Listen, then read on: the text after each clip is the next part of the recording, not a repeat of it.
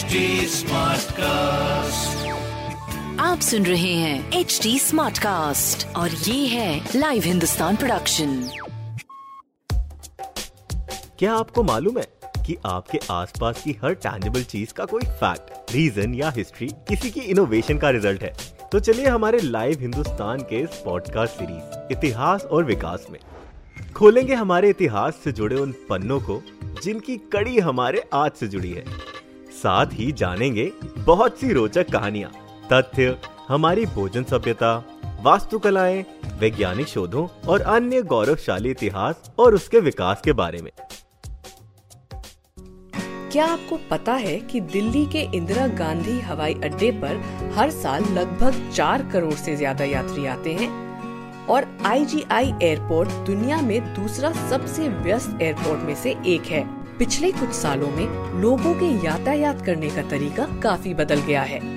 पहले जहाँ अधिकतर लोग ट्रेन का सहारा लिया करते थे, वहीं अब प्लेन की महँगी टिकट लेने से भी नहीं हिचकिचाते। इसकी वजह है हवाई अड्डे पर मिलने वाली सुविधा और समय की बचत। इतिहास और विकास के इस एपिसोड में हम बात करेंगे इंदिरा गांधी अंतर्राष्ट्रीय टर्मिनल तीन की। क्या है इसका बनने का इतिहास और फ्यूचर प्लानिंग? इस हवाई अड्डे की शुरुआत 1930 में सफदरगंज हवाई अड्डे से हुई थी। सफदरगंज में बढ़ते ट्रैफ़िक को कम करने के लिए उन्नीस सौ बासठ में इसे पालम हवाई अड्डे में शिफ्ट कर दिया गया।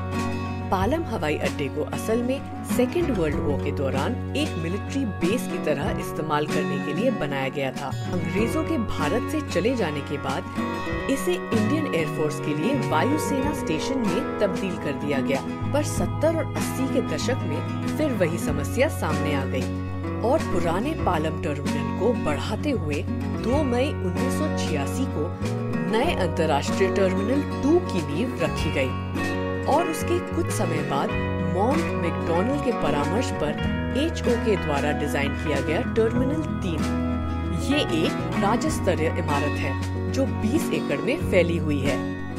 इस टर्मिनल में एक चेक इन काउंटर्स 48 संपर्क स्टैंडों पर 78 एरोब्रिज चौवन पार्किंग बे पंचानवे इमिग्रेशन काउंटर्स और 15 एक्सरे स्क्रीनिंग्स हैं।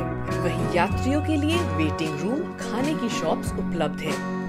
T3 में मल्टी लेवल कार पार्क है, जो भारत में पहली स्वचालित पार्किंग है ये दिल्ली गुड़गांव एक्सप्रेसवे और दिल्ली मेट्रो से सीधा जुड़ा हुआ है टाटा और सिंगापुर एयरलाइंस का संयुक्त उद्यम विस्तारा भी टर्मिनल तीन से संचालित होता है एयर एशिया इंडिया हालाँकि एक कम लागत वाली एयरलाइन है। इस टर्मिनल से अपनी घरेलू उड़ान भी संचालित करती है।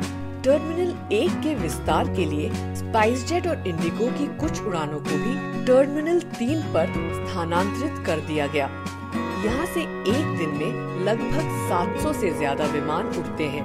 एयरपोर्ट अथॉरिटी ऑफ़ इंडिया की जून 2020 की रिपोर्ट के मुताबिक भारत में कुल एक सौ तिरपन हवाई अड्डे हैं, जिनमें सबसे बड़ा हवाई अड्डा दिल्ली में स्थित है।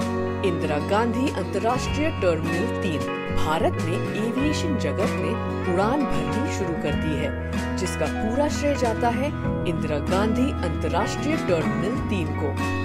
ये सबसे व्यस्त हवाई अड्डा है, जो तीन शानदार टर्मिनल्स के साथ 46 मिलियन से अधिक यात्रियों को संभालने की क्षमता रखता है। इसके साथ ही 2030 तक एक लाख यात्रियों के प्रबंध के लिए हवाई अड्डे की क्षमता बढ़ाने की योजना भी बनाई जा रही है।